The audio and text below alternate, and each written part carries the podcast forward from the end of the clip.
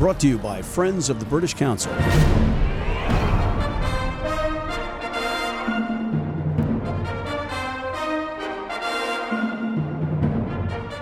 Everybody, welcome back to Rugby Wrap Up. Matt McCarthy and Steve Lewis in the Fantasy Sports Network Studio 34. We want to skip over to the other side of the globe in a an unrelated segue and talk about Australia.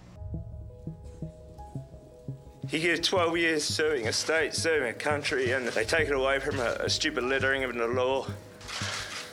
See what it means to the people? The revolution is not an apple that falls when it's ripe.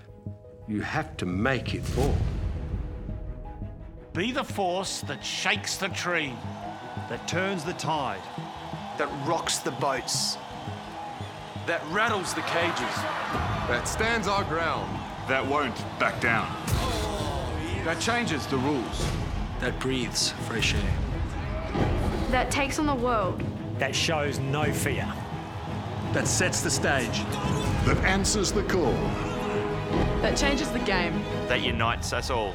On May the 4th, a new era in rugby kicks off in Perth. The World Series is happening. I don't know if you're familiar with what's going on over uh, in Australia with the Super Rugby and the Western Force uh, being kicked out of the Super Rugby, and then the billionaire, uh, what's it, Twiggy Forrest? I think his name is An- yeah Andrew, Andrew, Andrew Forrest, Twiggy yep. Forrest is putting up all that cash, changing some of the rules. Yeah, so uh, interesting game this last week. Um, with the demise or the Super Rugby demise of Western Force, they've been reconstituted by uh, billionaire Andrew Forrest, known as AKA Twiggy, who has um, funded his own tournament, uh, the Indo Pacific tournament, and the Western Force played in it. They had 19,000 people show up at this game. Uh, that's a pretty good uh, return. So 19,000.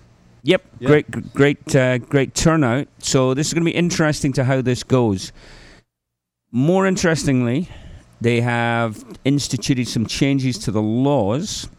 One of which is a power try. Power try, which is a try that is um, originates in your own 22 and without any change in possession is scored at the far end under the post. I think you get seven points.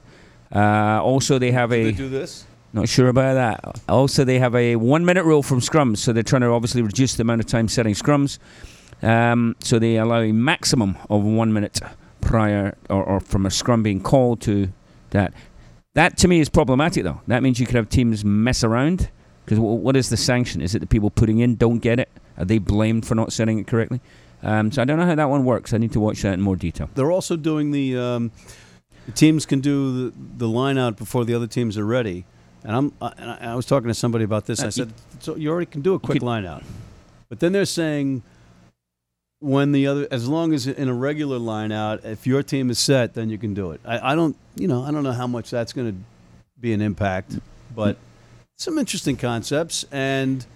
19,000 people to watch a rugby match in Australia. That wasn't the, the Wallabies. Yeah, I mean, Australian rugby is in the air right now. I mean, the national team's not going well. Um, club competitions come back a wee bit, but they essentially are Super Rugby in their provinces are struggling. Their franchises. Um, the decision to cut the Western Force was heavily um, was very controversial, and obviously people in that part of the country are are rallying round and getting behind their team, and hopefully somewhere down the road there is some uh, some uh, way for them to get back in the mainstream.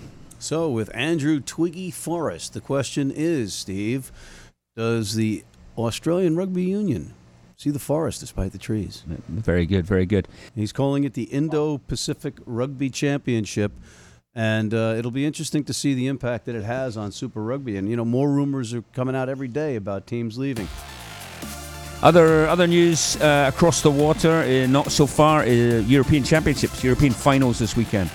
So the big game, uh, both games actually are in the Catalan. Uh, no, not the Catalan. The, oh, the, the Basque, tragic mistake. the Basque capital, Bilbao. Bilbao. Yes, very much Basque, not Catalan. It's going to get that correct.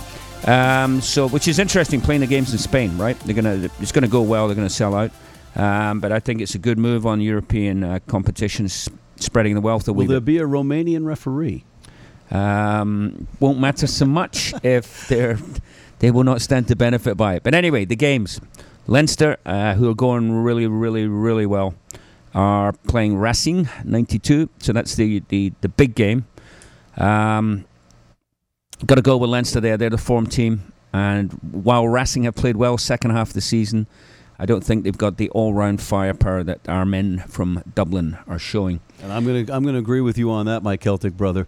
On this secondary game, which is the Challenge Cup game, the final there is between Cardiff, who obviously have a an Eagles a US connection with uh, one of our Captain America's, Blaine Scully, playing for Cardiff. Uh, they are facing Gloucester. Now, both teams have had a good run of form in the second half of the year. Um, Cardiff, in particular, obviously they've got to this final. Um, probably going to go with Cardiff just just on the basis of their most recent form. I'm going to go with Cardiff because MLP, man of the people, Blaine Scully, uh, is on that team. We spoke uh, earlier in the week, and uh, they're all fired up. I don't doubt that Gloucester is uh, fired up, but eight out of ten, I think, if I'm not mistaken, with with uh, victories in, in the last ten games for Cardiff. So they're playing some good ball. Yeah, and, yeah, and you've always got to take the leek-eating daffodil wearers over an English team. And our editor is Johnny Lewis, Johnny Lewis Films. He is Welsh, so there is no way we're not doing that. So, so those are the those are the two big stories I think from um, out with these borders. Mm-hmm. And on that note, we are out of time. Matt McCarthy with Steve Lewis at the Fantasy Sports Network Studio 34 here in New York City, talking rugby and signing off.